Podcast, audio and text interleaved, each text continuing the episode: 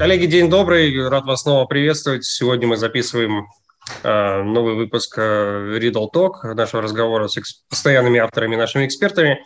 Э, на днях у нас вышел совершенно интереснейший, прекраснейший текст э, Владислава Иноземцева, директора Центра постиндустриального общества. Владислав, я бы хотел начать с такого вопроса. В тексте обсуждается ситуация, как мы можем, исходя из текущего момента, представить, что будет с российской экономикой через год. Угу. Последние все недели, я полагаю, не только в России, но и во всем мире, все наблюдали за российской экономикой в ожидании, когда уже начнется, а, так скажем, более заметный эффект санкций, э, эффект этой войны, потому что, и судя по курсу, и по каким-то другим внешним показателям, да, мы видим большую инфляцию, да, там остановка а, или снижение радикальной продажи машин, но когда наступит какой-то поворотный момент, когда экономика начнет изменяться, то, о чем говорила Набиулина и многие другие. Но, слушайте, значит, я думаю, что этот поворотный момент наступит не слишком быстро. Набиулина, как мы помним, говорил о том, что это может случиться во втором-третьем квартале. А, я, я бы даже сказал, что это может быть чуть позже. А, но надо понять, что такое экономика изменится. То есть в данном случае мы видим уже сегодня, да, что сокращается потребление, пусть не очень серьезно. А, мы видим, что цены а, с каждой неделей, годовая инфляция все равно растет. Сейчас последние цифры вышли, где-то 17,8% за последние 12 месяцев. И пока как бы ожидание о том, что, на то, что цены перестанут расти, оно не оправдывается, эти прогнозы. Они продолжают увеличиваться. Я думаю, что наши первоначальные э, оценки о том, что инфляция будет около 25% за год, они оправдаются. А второй момент, да, да, вы отметили по поводу момента снижения продаж автомобилей. Я думаю, что речь идет не только о автомобилях, речь идет о сильном смещении спроса в сторону более дешевых моделей мобильных телефонов, смартфонов, э, компьютеров, бытовой техники и так далее. То есть уже такой adjustment, э, привыкание людей к новым реалиям, оно, оно уже идет, оно уже имеет место. А, и, э, собственно, так оно и будет продолжаться. Я, честно говоря, не очень понимаю, что должно произойти, чтобы вы, наконец, сказали, что вот да, э, как раньше говорилось, санкции начали действовать. Я думаю, что каких-то потрясающих, страшных, так сказать, перемен не случится. То есть речь идет о том, что э, потребление будет дальше проседать, э, правительство будет все больше и больше закрывать статистику. Мы видим уже очень много закрытых статистических данных по внешней торговле. А, не вышел отчет за апрель по э, пассажирским и грузоперевозкам. То есть в данном случае что-то происходит. Да? Оценить это будет, безусловно, сложно. Власти не заинтересованы в объективных оценках происходящего. Поэтому мой прогноз заключается в том, что главный, как бы, естественно, главный момент мы должны увидеть ВВП за первый квартал, мы должны увидеть ВВП за второй квартал. Вот, э, и дальше уже пойдут некоторые, э, некоторые косвенные показатели того, что происходит в экономике. Но еще раз повторю, мне кажется, что ничего радикального раньше лета мы э, не увидим. Ну, то, что я имел в виду, что, условно говоря, ожидается некоторое качественное изменение, как, как мне кажется, и как, собственно, некоторые коллеги пишут, это ожидание, э, с одной стороны, роста безработицы, по крайней мере, за счет э, тех товарищей, которые работали в эм, больших городах, иностранных компаниях, которые сейчас продолжают получать свою зарплату еще. И, как мы понимаем, их на самом деле не очень э, мало, этих людей, которые продолжают получать зарплату не работая. И в какой-то момент, условно говоря, за все эти компании, которые их содержат, выключат эту поддержку, и вдруг появится большой всплеск безработицы. Это, с одной стороны. И второе, как я понимаю, это некоторое ожидание, что вот наступит какой-то момент, когда вот критически резко э, закончатся запасы э, ввезенного до войны в Россию и будут останавливаться сразу по цепочке э, куча предприятий в разных местах со всех сторон. И опять же вызывая либо какой-то простой, либо новую безработицу. А, да, я думаю, что это, это будет. Э, что касается безработицы, я здесь менее э, пессимистичен в том плане, что да, э, по разным оценкам количество занятых на в иностранных компаниях оно составляло приблизительно, так сказать, от 400 тысяч до миллиона человек. А, и действительно, допустим, то же самое Макдональдс генерировал достаточно большую занятость, многие торговые компании, которые ушли и так далее. А, но а, в значительной мере, мне кажется, она будет, занятость будет сохранена, потому что эти бизнесы будут перехвачены российским инвесторам, в том числе нелегально, в значительной мере, да, без соответствующей лицензии. Поэтому мне кажется, что рост безработицы, он возможен, но он будет ограничен количеством, ну, где-то в 300-400 тысяч человек, то, что непосредственно вызвано уходом западных компаний. Э, я не думаю, что это самая радикальная э, проблема, которая будет стоять перед российской экономикой, потому что э, в данном случае мы прекрасно понимаем, что люди в России, они ждут редко каких-то милостей государства, если они понимают, что компания ушла и там рано или поздно перестанут платить зарплату, они будут искать других возможностей, других возможностей занятости. И каким-то образом эта проблема рассосется. Безработица в России, за исключением нескольких моногородов, а, никогда не была в последние 20 лет э, серьезной проблемой, которая имела политическое измерение. Что касается э, запасов товаров, да, это серьезная проблема. Я думаю, что они уже начинают исчерпываться. В некоторых случаях они будут близки к исчерпанию очень скоро, то есть уже в рамках там, месяца-двух.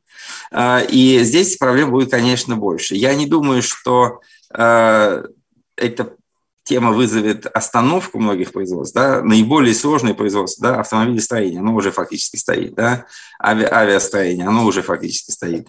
А, и, э, опять-таки, вот такого же технологические э, предприятия, они уже остановились или будут останавливаться очень быстро. Но вот в остальном, а, допустим, если мы говорим о пищевой промышленности, о легкой промышленности, о чем-то еще, то я бы сказал, что э, исчезновение этих запасов, их исчерпание, оно будет влиять скорее на качество продукции, чем на ее объем. В том плане, что да, будут, э, можно будет перейти на какую-то российскую фурнитуру для мебели, на российскую фурнитуру для одежды, э, делать какие-то очень убогие э, заменители, там, упаковки для сосисок и всего остального. Но я не думаю, или там не использовать какие-то консерванты или усилители вкусов в продуктах. Но я не думаю, что это вызовет вот именно остановку большого количества предприятий. Все будет на самом деле намного мягче, то есть мы почувствуем это по ценам, мы почувствуем это по внешнему виду товаров, по системе обслуживания. Но вот о том, что чего-то у нас было, а вот завтра этого явно не станет, я думаю, что, ну, по крайней мере, до конца лета э, на это не стоит рассчитывать. Mm-hmm. Тогда другой вопрос, связанный с возможностью замены того, что выпадает европейского происхождения возвращаясь вот э, к рамке, которая была поставлена с статьей, э, условно говоря, через год или, или осенью, видим ли мы ситуацию, когда э, либо Армения, либо Казахстан становятся какими-то важнейшими хабами для России по ввозу, соответственно, каких-то комплектующих поставкам из Европы, и, и какова ситуация с Китаем? Потому что все последние новости – указывает на то, что Китай как-то, в общем, не очень сильно заинтересован спасать Россию, и все больше уходит, уходит, и прекращаются поставки э, даже, казалось бы, тех вещей, где Китай мог занять полностью рынок и вытеснить всех остальных, и иметь какую-то монополию. Ну да, смотрите, э, я бы сказал так, что, э, ну, по порядку, да, какие европейские товары мы не увидим. Я думаю, что мы, конечно, не видим фактически всей гаммы потребительских товаров, начиная там от одежды, предметов роскоши, они сейчас запрещены. Э, мы не видим, и сейчас не видим европейских автомобилей. Э, я думаю, производственный потенциал России, ну, как бы промышленные компании очень многого тоже не увидят, именно из критически важных комплектующих и оборудования. Не увидит никакого оборудования нефтегазовой отрасли, что уже объявлено в пятом пакете, и что будет очень болезненно, особенно для «Газпрома», потому что если в нефтянке еще можно что-то делать, то от э, оборудования по СПГ России на 100% зависит от Европы а, и так далее. То есть не увидим мы многого. Что касается того, что может быть замещено, опять-таки, мы прекрасно понимаем, что очень многие так называемые европейские товары, ну, та же самая европейская одежда, например, молодежных дешевых марок, она не шьется в Европе. А, и э, наклеив любой другой ярлык, очень похожую, так сказать, расцвета кофточку, китайцы, алжирцы, э, марокканцы, э, турки и прочие страны, особенно там Бангладеш даже уже на этот рынок достаточно давно вышло, они будут поставлять свою продукцию напрямую в Россию. Здесь я не думаю, что будет какая-то катастрофа. То есть там джинсы, кофточки, костюмы, они не исчезнут. Но, опять-таки, что касается возможности ввоза. Здесь надо понимать, что Россия ввела, сняла ограничения на вот так называемый этот параллельный импорт – Э, как я понимаю, что это означает? Это означает то, что в Россию будут приходить товары, не предназначенные для российского рынка. Собственно, это напоминает мне 90-е годы, когда на каждой станции метро, там в киосках продавали сникерсы, на которых не было написано ни одной буквы по-русски, потому что это были сникерсы, которые, допустим, были сделаны где-нибудь там в Италии, предназначались для продажи в Турции. И затем полулегально были в Россию ввезены.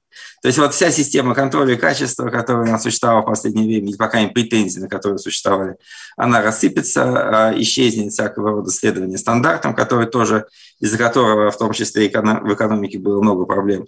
А, и вот такой товар не сертифицированный, он польется в России широким потоком. Я не могу сказать, что он будет хуже. Да, конечно, возможно злоупотребление, но это не означает, что будет контрафакт. Нет, это будет обычный нормальный товар, просто произведенный для других рынков и купленный на этих рынках. Что касается а, Армении или Казахстана, я думаю, что они не будут играть первоочередную роль а, в обеспечении таких поставок. Я думаю, что основная а, транзитная страна это будет Турция в первую очередь. Почему? Потому что есть два момента очень важных. Во-первых, а, естественно, все это касается тех товаров, которые непосредственно не являются подсанкционными. То есть а, в случае, если эти товары находятся под санкциями, даже это не поможет. Но, допустим, там те же самые запчасти автомобилей формально под санкциями не находятся. Это решение отдельных автомобильных компаний. Поэтому можете купить огромное количество, допустим, запросить у тех же самых турецких дилеров могут запросить огромное количество э, запчастей там, для Volkswagen и Mercedes, а потом продать их какой-нибудь коммерческой фирме в НКР, она их поставит в России. Ничего из криминального нет.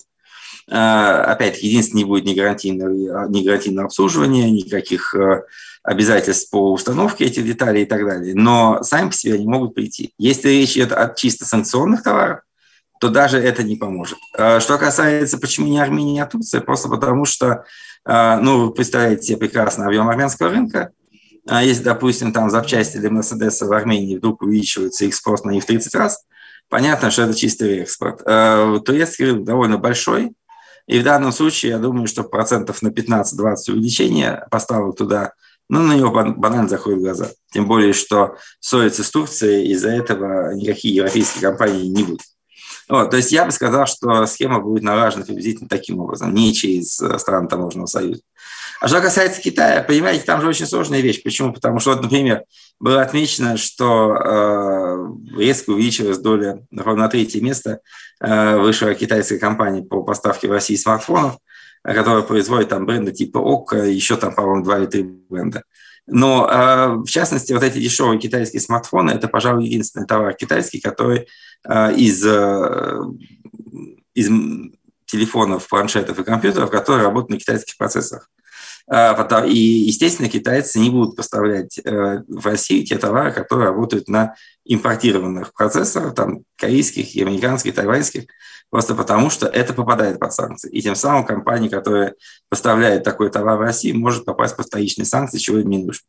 Поэтому из Китая э, товары будут идти, но они будут идти максимально дешевой комплектации э, с теми, э, от тех фирм, которые очень мало задействованы в кооперации с западной компанией. Вот, собственно, так я думаю.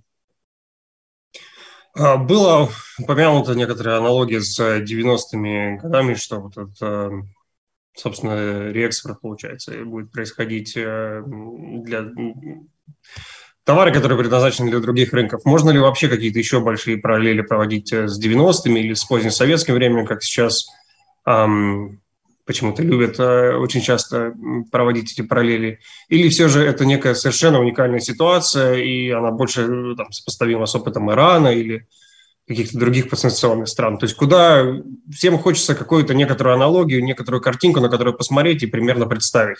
Это либо какое-то прошлое, либо это Корея, либо это Иран – или это, опять же таки, совсем уникальный э, случай, с которым пока еще, еще не было?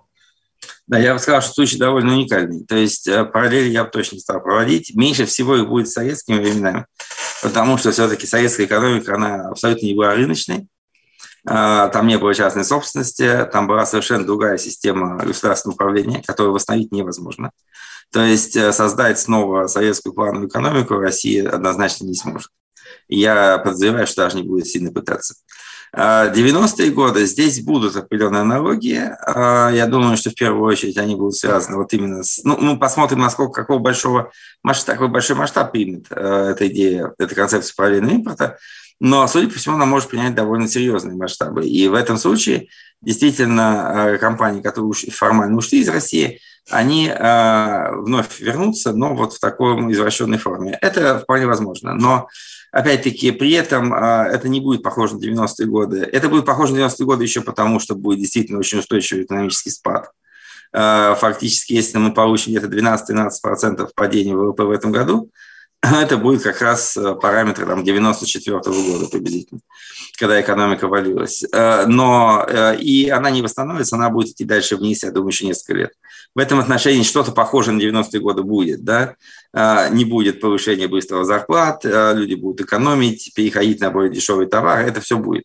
Опять-таки будет приблизительно соответствовать 90-м годам, ну, допустим, доля а, или количество российских туристов, выезжавших за границу, я думаю, это будет несколько сопоставимо, хотя, конечно, будет больше их число за счет Египта, Турции, но все равно по сравнению там, с средним показателем нулевых и десятых годов а, провал будет в несколько раз. Я думаю, там в два с половиной раза как минимум. Это будут сходства, да, но с другой стороны не будет э, сходством, допустим, ситуация на финансовом рынке. То есть я не предвижу никаких там массовых банкротств банков, э, очередей, катастроф, МММ и всего похожего на это. То есть здесь, я думаю, государство контролирует сферу достаточно жестко. А, не будет а, там остановки целых ряд отраслей, как, допустим, строительство, нет, оно будет продолжаться, государство будет его поддерживать, ипотека будет субсидироваться и дальше. А, опять-таки, я думаю, что не будет такого стремления сбросить промышленные активы. Мы помним, в 90-е годы многие предприятия просто стояли, продавались за бесценок. Нет, сейчас этого не будет. Наоборот, закрытие рынка э, стороны европейской американской компании вызовет желание, я подчеркиваю, желание импортозамещаться. Конечно, здесь будет очень много шарлатанства.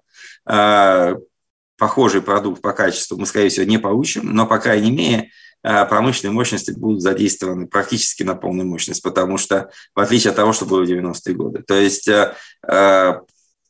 учитывая, что импорт будет снижаться, как бы промышленность будет проседать меньше, конечно, намного меньше, чем она проседала в 90-е годы. То есть это будут большие разницы. Поэтому я думаю, что это, конечно, новая ситуация.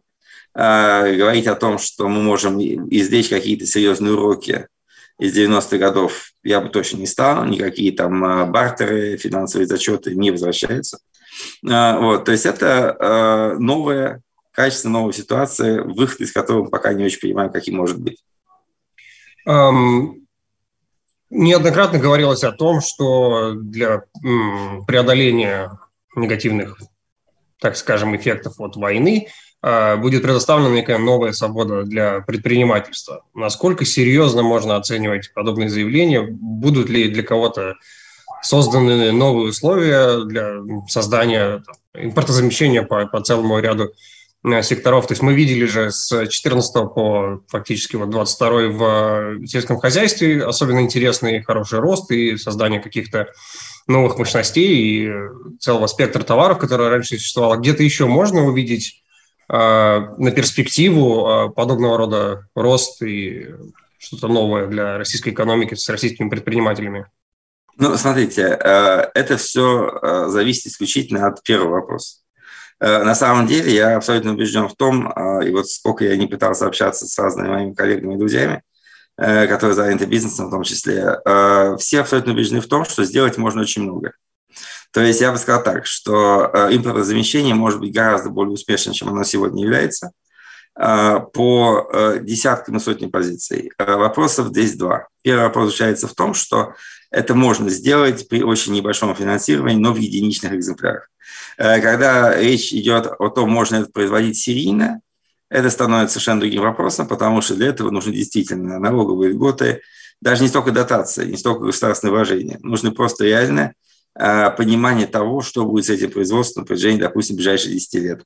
Нужны серьезные контракты, нужны долгосрочные договора с крупными предприятиями, которые будут потреблять эту продукцию нужны освобождения от налогов э, и так далее, и так далее. То есть э, действительно за счет либерализации э, бизнеса, за счет либерализации условий хозяйствования можно добиться серьезного нивелирования потерь. Это абсолютно факт. И люди, которые работают в бизнесе, очень готовы двигаться в этом направлении. Вопрос заключается в том, что пока кроме слов ничего не было сделано реально. И будет ли это большой вопрос. То есть вот на самом деле это главная тема. Правительство очень много говорит, но очень мало делает. Плюс к этому мы прекрасно знаем, что у Кремля существует очень, скажем так, универсальный метод поддержки экономики – это выделение денег. То есть, если мы посмотрим, я об этом постоянно обращаю внимание, если мы посмотрим выступление Путина за последние там, 10 лет, на самых разных мероприятиях, в самых разных э, контекстах, э, для э, него э, выделение каких-то средств на решение некой проблемы эквивалентно решению проблемы. То есть, э, там, начиная от устройства в школе горячего питания, кончая какими-то прорывными технологическими решениями, перевооружением армии, говорится, что вот на это мы выделяем гигантскую сумму, там, 100 миллиардов рублей, 2 триллиона, 5 триллионов, неважно.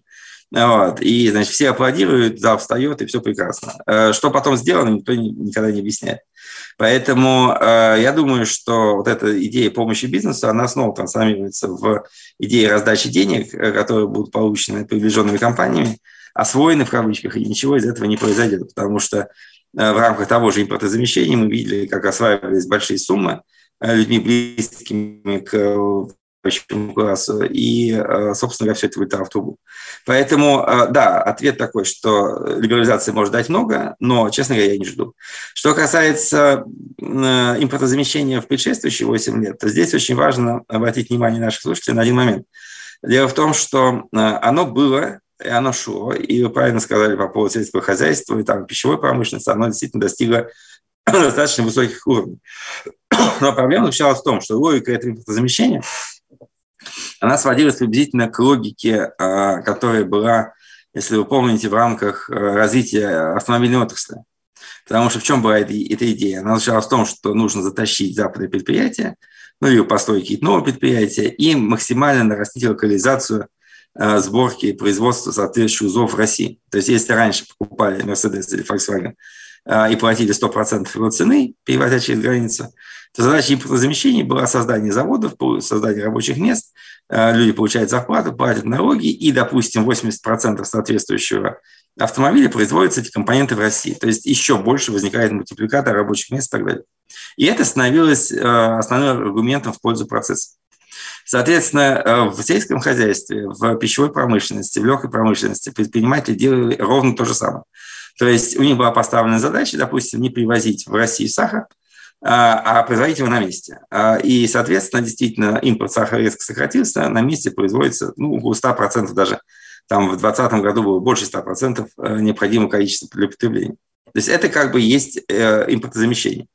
Но в рамках этого процесса, как бы дьявол в деталях, оказывалось, что оборудование там для рафинирования сахара покупалось э, за границей, отбеливатели покупали за границей, сахар, семена сахарной свеклы на 100% покупали за границей. То есть это все стоило, может быть, там 3-5% от общей совокупной стоимости произведенного сахара э, в оптовой торговле, но при этом без этого его произвести невозможно.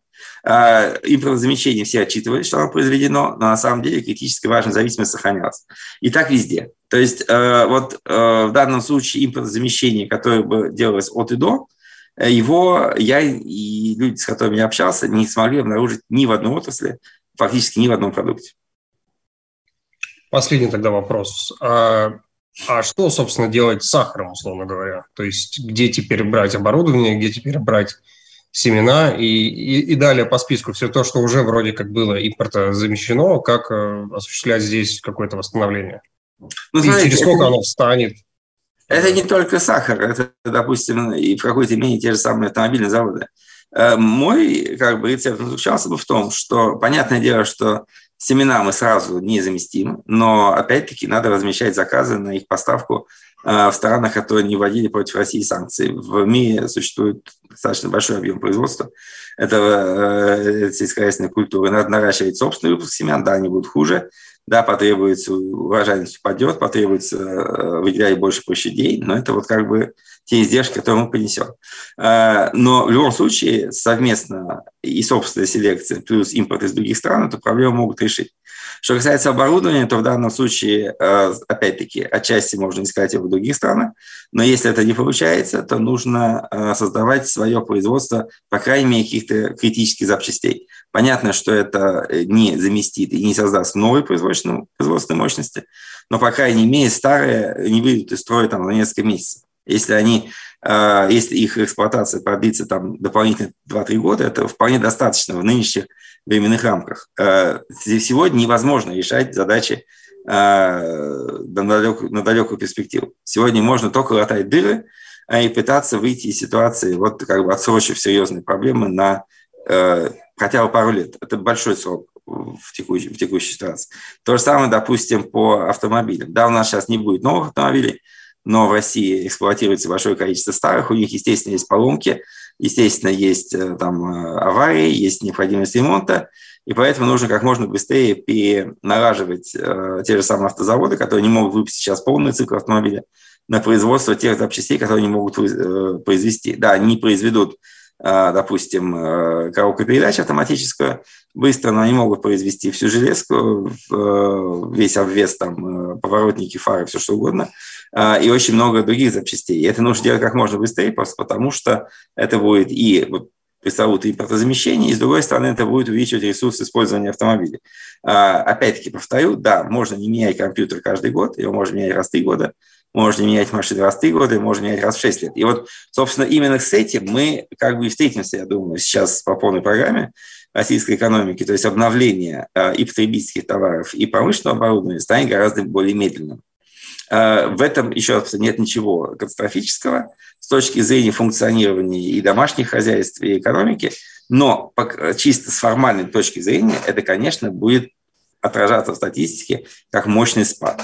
Потому что даже если, условно, мы могли пойти и купить новый компьютер, а, это показало бы доход торговли, это показало бы увеличение импорта а, и все остальное, то есть ВВП бы вырос. Если вы не покупаете новый компьютер, но также успешно работаете на старом, для вас не возникает дискомфорта, но ВВП не растет. И как бы вот этот момент, он будет очень важен. То есть даже не нужно говорить о том, что падение ВВП на 15% есть автоматическое ухудшение условий жизни на те же самые проценты и даже больше. Это не совсем так. А, но в любом случае, как вот, на мой взгляд, самый реальный выход, который будут делать, в пользу которого будут делать выбор и промышленники, и граждане, это именно ограничение потребления, в первую очередь ограничение обновления высокотехнологичных товаров, товаров длительного пользования. Ну и надеяться, что они не сломаются в ближайшее время. Ну и надеяться. Да, и ну, надеюсь, что они не сломаются. А как бы наоборот, я думаю, что возникнут а, достаточно активные рынки, вторичные рынки, рынки поддержанных товаров. А, те же самые компьютеры, автомашины и прочее будут разбираться на запчасти для работающих. А, и этот процесс, он тоже будет идти. Это то, что происходило во всех отстающих странах. А, и, и то, чего в России на самом деле в последнее время не слишком было много по крайней мере, даже если сравнить, например, те же самые Соединенные Штаты, по количеству интернет-сайтов, предлагающих поддержанные э, телефоны, компьютеры и так далее, в России похожего оборота не было. На самом деле, это, это правда. У нас эти товары входили в список такого довольно престижного потребления и такого, ну, как демонстрационного. И поэтому а, спрос на поддержанные товары был гораздо ниже. Я думаю, сейчас этот рынок просто оживится. Я предсказывал, что он вырастет активно еще в 2014-2015 году, но тогда этого не случилось. Сейчас, я думаю, время пришло. И на этой тогда оптимистичной ноте, а, коллеги, мы на сегодня закончим. Я всем рекомендую э, ознакомиться со статьей, ссылка в описании под этим видео. И там же будет ссылка на профиль Владислава Иноземцева на сайте. А, Владислав, большое спасибо за ваше время. Спасибо, Антон. Да, спасибо. Успехов.